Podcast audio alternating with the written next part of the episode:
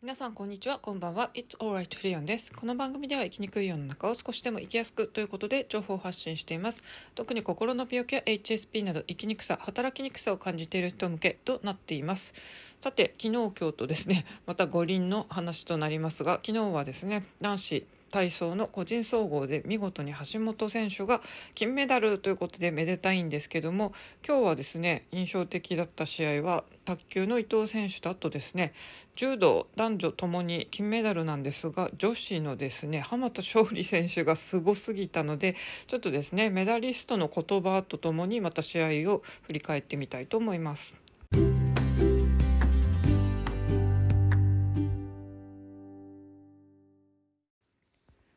連日毎日金メダルを獲得しているというすごい結果を残している日本の五輪チームなんですけれども、まあ、特にですね夜はあのいろんなこう競技が 放送されていてですね正直どれも放送時間が重なっているんでどれを見ようかって嬉しい悲鳴の人も多いのかと思いますが昨日は私は男子体操の個人総合を見ていました。橋本選手はもともと予選1位通過なので、まあ、金メダルの期待も高くですね。実際、えーと、最初の種目の床とあん馬が素晴らしい出来で高得点でした、まあ、私また床の演技最初ちょっとテレビの時間見逃したんですけども次の2種目目のあん馬。あん馬橋本選手素晴らしい演技でしたね。あのまあ、開脚旋回をこう長く演技の中でするっていうのが最近主流になってますが本当に開脚旋回しながらですねポメルの上をですねこう前に後ろにと進むのはすごい難しそうなんですけどもやっぱり見応えがありまして本当に美しい雄大な演技だなと思いました。ここでですねあん馬はまみんな結構失敗したりするあのリスキーな種目なんですけども15点台に乗せてるっていうところで強いなという印象でしたでその時は当然ぶっちぎり1位という感じなんですけども次のつり輪はもともと彼6種目の中ではちょっとあの弱いということで、まあ、ここを耐えればっていう感じだったんですけどもまあ普通につり輪の演技を終えたんですがそこで採点がすごい時間がかかってですねあの何なんだこれはっていうやっぱり見てる方はこう不安になるわけですよね。で当然得点がやっと出たと思ったらなんか予想より異様に低いのでなんじゃこれはということでですね、まあ、日本のチームもあの審判にこう抗議というか問い合わせてたんですけども結局テレビの放送昨日は TBS だったと思うんですけども TBS ですね多分、まあ、あの NHK じゃなかったんですがそこの放送の中ではですね触れられないままだったんですよね。でまた相変わらず私は某チャンネル実況を見ながらですねテレビ見てたんですけども、まあ、そこの中では他の媒体ではですねあの結局日本のその抗議も認められなかったので得点は低いままということで、まあ、何のせいなのかっていうのは全然わからないままだったんですね。まあ、そこでツイッターとかであの体操の関係者の人とかがですね、まあ、何かの技がきっと認定されなかったんだろうということで、えっとまあ、あの今日その時のですね実況と解説で、えーと、普段 NHK だとあのアテネ五輪の金メダルメンバーのキャプテンだった米田さんがやっていますが、えーと、昨日の個人総合はですね鹿島さんがやってました。で私現役時代の鹿島選手のことはめちゃくちゃ熱く応援してたんで昨日はちょっとですね嬉しかったです。お鹿島選手だと思って、まあ、選手ってあの引退したけどまたこの呼び方しちゃいますが。であの彼はですねあの割と現役時代から本当にほんわかとした話し方であの米田選手もあの見た目イケメン米様なんですけどもあの割と高い声で結構あの穏やかな感じで 当時の私たちのあの体操ファンの中ではですね一部ではホニャというホニャっとしてるんでホニャっていうあだ名もついているぐらいだったんですが一方の鹿島選手の方はですね割とこうインタビューとかでこう「はーい」っていうあの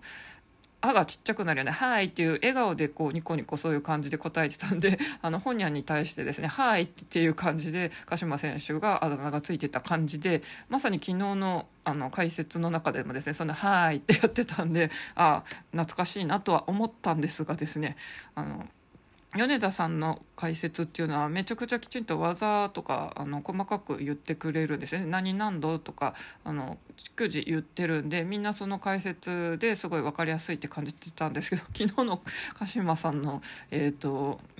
解説はですね正直かなり喋っていなくてですねあの特に釣り輪の時はまああの実況解説って割と忙しいのであの情報を追えなかったのかもしれませんがまあもし技が認定されなくても0.2ぐらいの減点のはずだからおかしいなぐらいの話はしていました。実際は0.3引かれてたんですけども、まあ、そこが分からないままだったのはしょうがないとはいえですね。なんかそこであまりこうフォローがなかったのでちょっと実況民もざわついてですね。あの後の、まあ、他の種目に進んでもですねなかなかあの、まあ、技平行棒とかはあの割と言ってたような気がするんですけど 最後の鉄棒はですね ついに多分あの試合の橋本選手の演技では技の名前とかほぼ言ってなかったんじゃないかなっていう気がしてですね、まあ、結構実況のあの人たちはですねあの仕事をしろって怒ってる人もいたんですがまあちょっとそう言われてもしょうがないのかなってくらい米田さんに比べると あのあまり技の名前とか何度とか言ってなかったんでまあちょっと元ファンとしてはですねそうやってちょっと怒られちゃうのはあの残念だなとは思いますがまあ確かにもうちょっと技言ってほしかったなという気もします。で昔ともっと前ですね今じゃなくて本当にアテネ終わってっての頃とかで実況解説の席に行ったのを聞いたことがありますその時はもうちょっとと話してたような気がしたなと思ったんですがあの他の体操ファンだった人のコメントによるとですねいや鹿島さんの解説っていうのはいつもあんな感じで全然喋んないんだっていう話だったので あの最近の視聴者の人はですねやっぱり米田さんのこうすごい細かい技と難度をこう逐次入れてくれるような解説に慣れているんでですねもういつまにか解説は米田さんが一番だみたいな雰囲気になってるのがすごい本屋時代から見てる私としては結構不思議な気もしますが。で釣り輪でその謎の祭典が行われたわけなんですけども次の、えー、跳馬なんですがまあ、着地ちょっと一歩あのラインオーバーしていたんですけども割とその割には高い得点が出てたんですよね。まあ、これもしかして釣り輪でちょっとがっつり点を引いたんで調整かっていう雰囲気も漂ってはいましたけどもあの中国人の選手もですね似た感じのラインオーバーで、まあ、大体同じような得点だったのであの足が出たら、まあ、あんな感じの得点のマイナスになるよってことでここは特におかしい感じでもなく、まあ、跳馬も無事終えてですね次の平行棒が本当に素晴らしかったですよね何しろ着地までぴったり決めたっていうので本当にここはすごいなと思います。あとは平行棒は本当にあの種目別のスペシャリストの人のアメリカ人の選手とかもすごいいい演技をしていましたよね。で、えーその辺りでもですねまだ橋本選手は、えーと、1位ではなかったんで、まあ、彼、鉄棒はですねあの予選とあと団体決勝で分かるように本当に大得意というしてる種目で他の選手がですね14点台の中彼はあの15点出せる実力を持ってるんで結構本当に得点差が1位とはですね0.4ちょいぐらいで、まあ、彼がもともと持ってるその得点を出すとですね0.5上乗せできるっていうんで完璧な演技をしたら逆転できるというすごいギリギリなところだったんですね。あの完璧だったら越せるってことは逆を言うとちょっとでもミスをして何か引かれたらですねあの残念ながら逆転できないという悔しいことになりますので正直まあ、大抵の人だったらですねあんな金メダルのかかってるすごい僅差の試合最終演技者って言ったら絶対プレッシャーかかるじゃないですか。まあ一般視聴者はですね本当にドキドキしながら自分だったらこれ絶対無理って思いながら 見てると思うんですけどもまあ、もしかしたらあの橋本選手はこういうシチュエーションの方が燃えるタイプなのかもしれませんね。団体もあの最後の最後でそういう素晴らしい演技してましたが今回また個人総合ですね。まあ本当に離れ技とかももう無事に決めて危なげない演技でですね最後の着地だけが一歩わずかで弾んだのがまあもったいないんですがそれでもですねやっぱりこう高得点で見事に大逆転。大逆転とは言わないですね。接戦だったんで逆転して金メダルということでまだ19歳ながらですね金メダルという素晴らしい成績をあの残したわけですよね。うち内村選手も19歳で初めて北京五輪に出ていますが彼は、えーとですね、あん馬で落下したりして、え銀メダルなんですよねでこの時は富田選手もあの出てたんですが彼もですね得意のつり輪で落下して4位っていうもうなんか恐ろしい落下祭りじゃないんですけども、まあ、内村選手ですら19歳の時は金メ銀メダルでしたっていうことで今回橋本選手は同じ年で見事に金ということですね本当にまあ後継者と言ってもいい世代交代がうまくいったねという感じ印象づけましたね。あとは今回怪我でちょっとあのメダル争いに絡めませんでしたがそれでも最後追い上げて5位となったですね。北園健選手彼がもともとは内村選手の後継者だろうというあの演技スタイルでですねあの言われてたんですけど今回怪我なのでちょっと実力を発揮してない部分もありますが本当に彼も生き生きと演技していいあの演技してましたよね。なのでこの2人が日本を引っ張ってくるということですごい力強いですね。まだ19歳と18歳の選手がこう軸になるということでですね。あとはまあ体操はすごいあの内村選手は連覇してて本当に何連覇もあの世界選手権とか国内の試合とかですね。本当にもうレジェンドと言われるにふさわしい連覇記録を持ってますが、まあ、ルールも本当に今回もまた変わりましたしあのキープし続けるっていうのは結構体操は難しいんですよね。なので、まあ、今後どうなるのかっていうことですが、まあ、やっぱり橋本選手の素晴らしかったのはあのインタビューで語ってたあの言葉ですね。19歳ながらすごいしっかりした内容だったんですがとっても印象的だったのが最初からあの個人総合の3連覇を狙ってるんでまだやっと1年目達成できただけなんでもう次のあのパリの五輪にこう目を向けてたんですよね。最初から3連覇狙ってるって時点でなんか普通にあのこと今回東京で金メダルを狙ってますって人とはまた違うと思いますしもう金メダルを取ったそのインタビューでですね次のパリ金メダルを取った人がです 言ってるってことでいやこの最初から目標が一般の人よりも高くってですねもう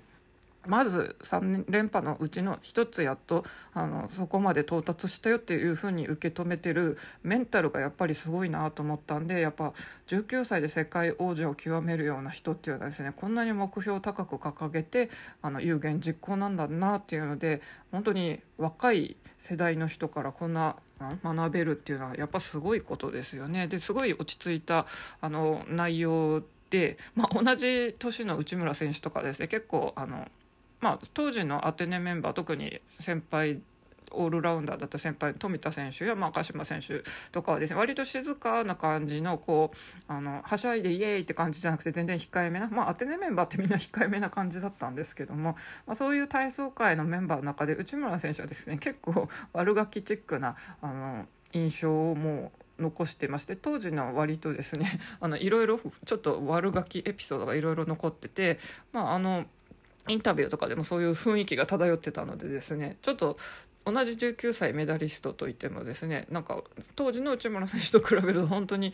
なんかインタビューの内容とかもすごいあの落ち着いてるなっていう印象もありましたまあ一応あのフォローしとくと内村選手は、まあ、その後はきちんとあのしっかりしたコメントとかするようになりますが19歳のあの辺りはですねちょっとあの私たちファンもですねえっ？ていう思うようなあのちょっと発言をしてたりしたんですよね。まあそれも若気の至りっていうことですが本当に橋本選手のそのインタビューで3年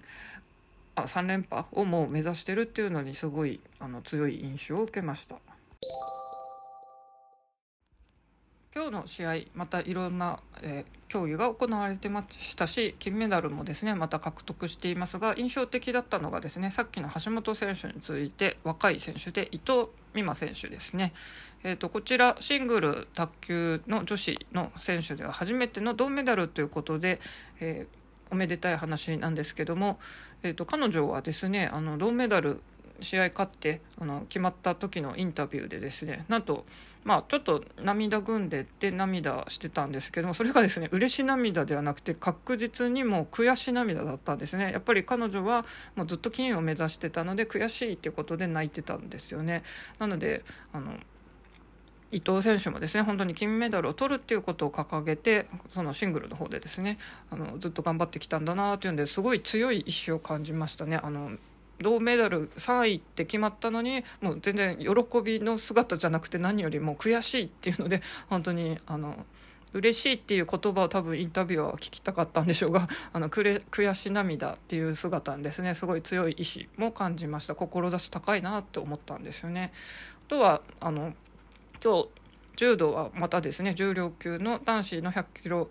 級とです。あと女子の78キロ級。どちらもまた古い言葉で言うとアベック優勝金メダルなんですけどもちょっと2つの試合は割とこう対照的だったなと思います。男子の方の試合はですね最近の柔道のこう流れに沿った、まあ、よくあるパターンでですねどちらもこうあの組手自分の有利な形で取れないのでこう組んでは外れというのでですね組手争いをずっとずっとしててですね。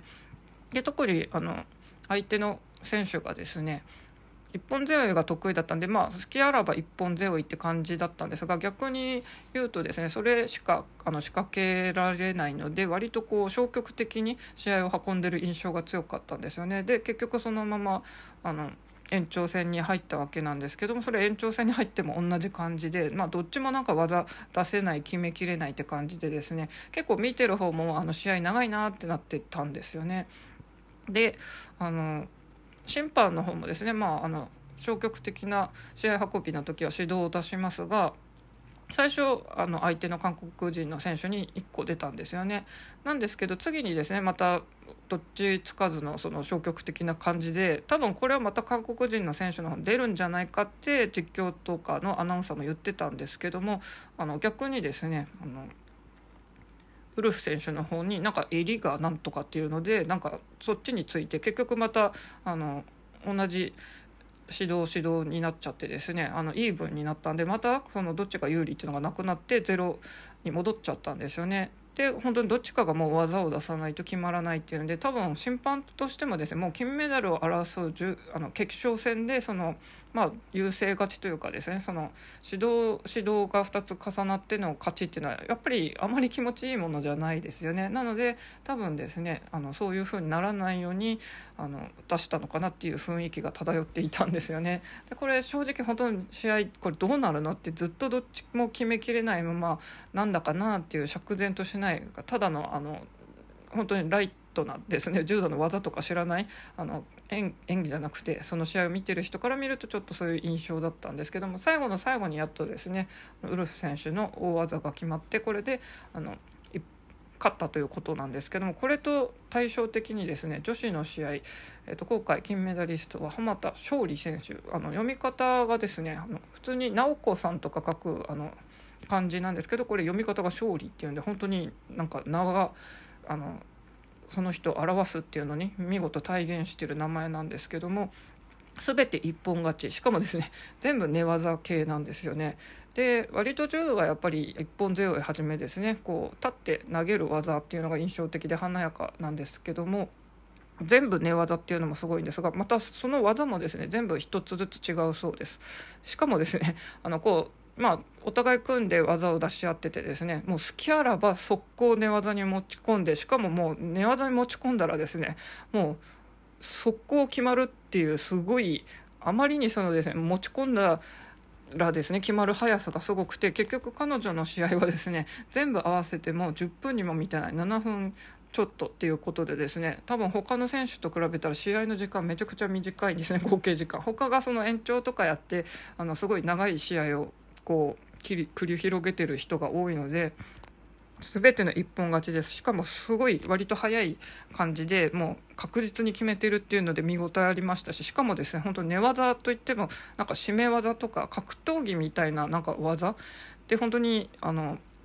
普通なら寝技20秒とかですね。あと合わせ技だったら10秒とか抑え込むんですけどもうなんか一瞬で多分その技決まったらもうあの苦しくなるから速攻それで終わりっていうようななんか締め技でやってたの。多分2個ぐらいあってですね。なんか本当今までの柔道で見たことないって私も思いましたし、まあ、ヤフコメとかいろんな感想とか見ててもですねやっぱりこう寝技がこんなすごいのって知らなかったし本当にその技もですねどれも切れて本当にすごい速さで技に持ち込んでまさにですねあのヤフーの記事では「あり地獄」って記事書かれてたんですけど本当にそんな感じでもう引きずり込まれたらもう覆せないというですね恐怖のあれ相手の選手寝技にもあの連れ連れ込まれたらというかそうそうなっちゃったらですね本当にもうあのひっくり返せないでですねもう終わりだって感じでそれを避けてあのいろいろやってたっぽいんですけどももう捕まっちゃってですね速攻みんなダウンするというなんか本当にですねあのかっこいいとしか言えない試合運びでしたね。まあ自衛隊所属の方だそうですけども本当にですね。どちらかというとアサシンなんか暗殺者とかなんかすごい仕事人っていう感じのですね。狙ったらもう絶対決めるみたいなですね。すごみさえ感じたすごい選手でこれはですね結構本当にあのヤフコメのコメントとか見てもですねあのファンになりましたっていう声ありまして私もこの最近毎日柔道金メダルとかメダルみんな取ってますけどもやっぱり一番なんか見応えがあってですね本当に強いなって感じれるなんか圧倒的な勝利って感じでなんかこれは本当に新たな日本柔道強くて毎日こうメダルラッシュで嬉しいんですけどもそれでもですねやっぱりこう決めきれない試合っていうのもいっぱいあったりするんでやっぱり1本でバンとあの投げ技とかで決まると気持ちいいんですけど寝技でオール一本勝ちでしかも全部の技が違うっていうのですしかもその技がまたなんか本当にあの素人から見たらなんか締め技とかすごいもう必殺仕事人としか言えないのですねこれは面白い試合だったなと思いますね。まあ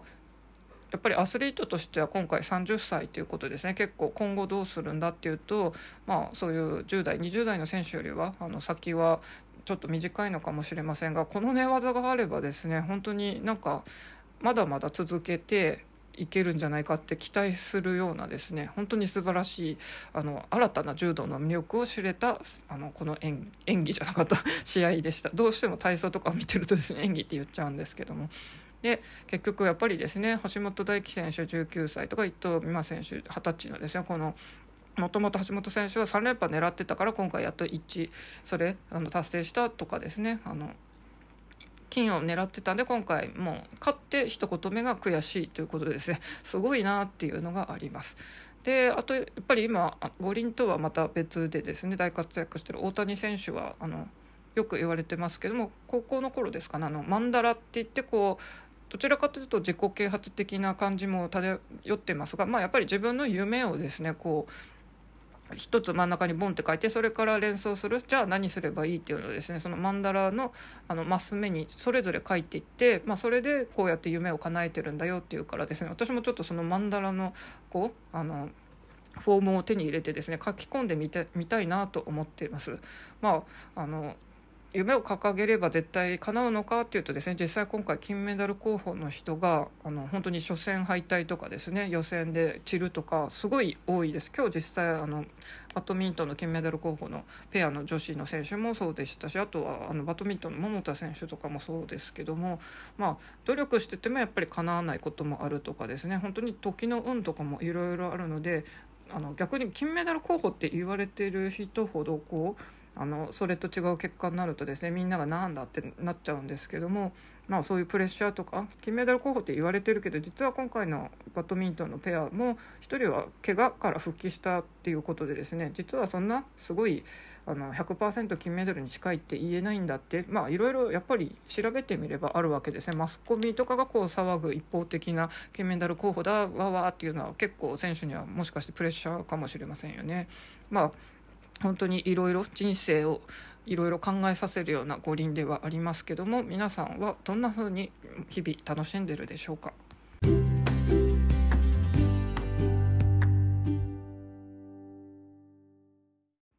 というわけですね。連日熱い試合を繰り広げている五輪の中でですね個人総合男子の体操で金メダルを取った橋本大輝選手のインタビューの内容とですねあとは今日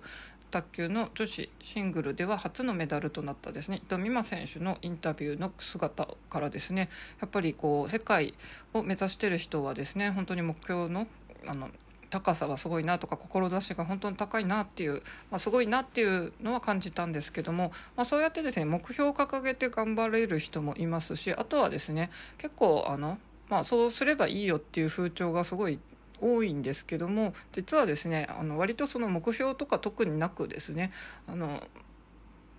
なんでしょうね B 存在するっていうだけでなんか満足できる人も結構かなり実はいるそうでですねなんか自分がどっちのタイプなのかその目標に向かって行動できる Do の人なのかまあ、あの存在して特にそういうなんか目標を掲げずに日々楽しく生きてられるようなですね B の人なのか自分のタイプを見極めるのも大切だっていうことですよね。まあどちらかというと割と今まではそのあの何かのために目標を必ず掲げてそれに向かって頑張りましょうってなってましたがなんかその頑張っても報われないこともあったりとかですねもともとそういう頑張ることにまあ向いてないというか興味がない人っていうのもやっぱりいるわけで。まあ、本当にその人の特性を生かしてうまく人生のキャリアプランなりですね人生設計して生きていくっていうのがまあ大切だっていう風な感じのことも言われだしたんでそういうのはいいのかなっていう気がします。あとですねこうインフルエンサーの方とかがあの最近同じことを言っててこういいなと思ったんですがこう昔の時代って割とですね弱い人社会的弱者の立場の人っていうのは割とですねその弱点を克服してなんとか社会に適合しろみたいな感じで言われてたんですけどもまあこのダイバーシティと今言われてるようにですねその弱さ弱い人は弱いままでその他で何か強みがあることを生かしていければいいんだっていう風潮になったんだよっていう話をですね偶然あの Voicy とかのパーソナリティの人2人が言ってたりしてですね本当にそうだなと思います。まあ、例えば私で言ったらですねその長年本当に精神障害者としたですね本当に苦しい日々を送ってきてたわけでやっぱり自分は劣ってるとかどうしても私すごいですね あの去年キャリコンのあの勉強しててカウンセリングお互いあのカウンセラー役とクライアント役やった時にも、まあ、明らかになったんですけどもやっぱりあの社会のレールから外れたその新卒で一流企業に勤めてそのお金なるべく人より多く稼いで、まあ、あと安定した生活を送るみたいなからまあ本当に私社会人1年目で転げ落ちたんですごいなんかレールから外れたこと自体にとかですね、まあ、社会に対してとかなんか結構怒りを感じてるっていうのが実はですね私がこうあのクライアント役で悩みを話してた時に結構指摘されまして。確かに私すごいそこに関しては怒りを感じてるんですよね。まあ、もっとなんとかなんなかったのかなってあるんですが、まあ、でもそういう起こったことはもうしょうがないですし、まあ、そういう精神障害になってしまってですねあの稼げなかったとかその時の時間ちょっと治療であの、まあ、変な話無駄にしちゃったっていうのも事実かもしれませんけどもそれでもですねまあそれだったらそれでなんかですねじゃあその弱い人の気持ちが分かるよねとかなんかこうプラスにできるようなこともきっとあると思うので、まあ、そういうのを生かしていくしかないのかなと思ってます。だから誰もが五輪選手のメダリストのようにですね目標を掲げて頑張れるわけでもないのでですね、まあ、そうやってできる人はそうやってやればいいですし、まあ、ちょっとそういうのが苦手なあの Do タイプじゃなくて B タイプの人は本当にですねいかにこう生きやすくなんか人生プランニングしていくのかっていうのが大切なのかなっていうのをこう、まあ、一あの庶民がですねやっぱりこうメダリスト世界をこう取るって人たちはやっぱりちょっとあの普通の人とは異なるタイプなので、まあ、本当に尊敬のねすごいなって思いますが、まあ、そういう人の頑張りを見て本当に励みにしつつ、まあ、自分らしい方法でこうなんか生きていきたいですよねっていうのを感じました。大丈夫だよ大丈夫あなたはここにいるだけでいいんだよというわけでそれではまた。